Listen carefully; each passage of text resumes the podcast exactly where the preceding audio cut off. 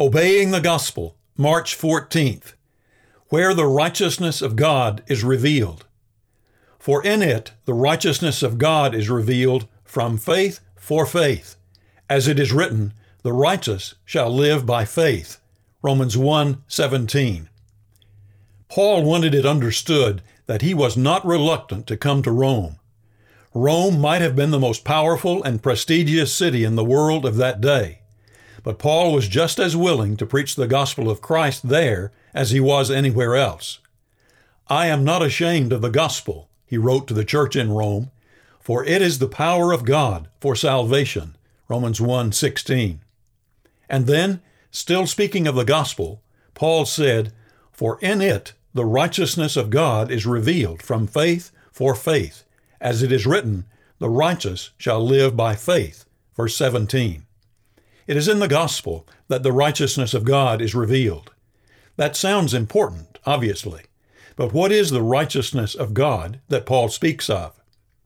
In the context of Paul's letter to the Romans, the phrase does not refer to God's personal righteousness, but rather his way of making sinful man righteous. That is, God's chosen means of reconciling us to himself as opposed to any system of righteousness or plan of salvation by which we might try to save ourselves. This contrast is clearly seen in Romans 10, verse 3. For being ignorant of the righteousness of God and seeking to establish their own, they did not submit to God's righteousness. Paul was speaking here of the Jews who had rejected the gospel. It grieved him, as a former rabbi, to point out that by preferring a Jewish system of moral credits to achieve their own salvation, his Jewish brethren had turned away from God's salvation, the plan that he had provided for all mankind, one based on faith rather than Jewishness. God, as the sovereign ruler of the universe, has the right to set the criterion separating those who will be saved from those who will not and it is in the gospel that he has revealed his choice. The righteousness that he is willing to provide is based upon faith in his Son, Jesus Christ.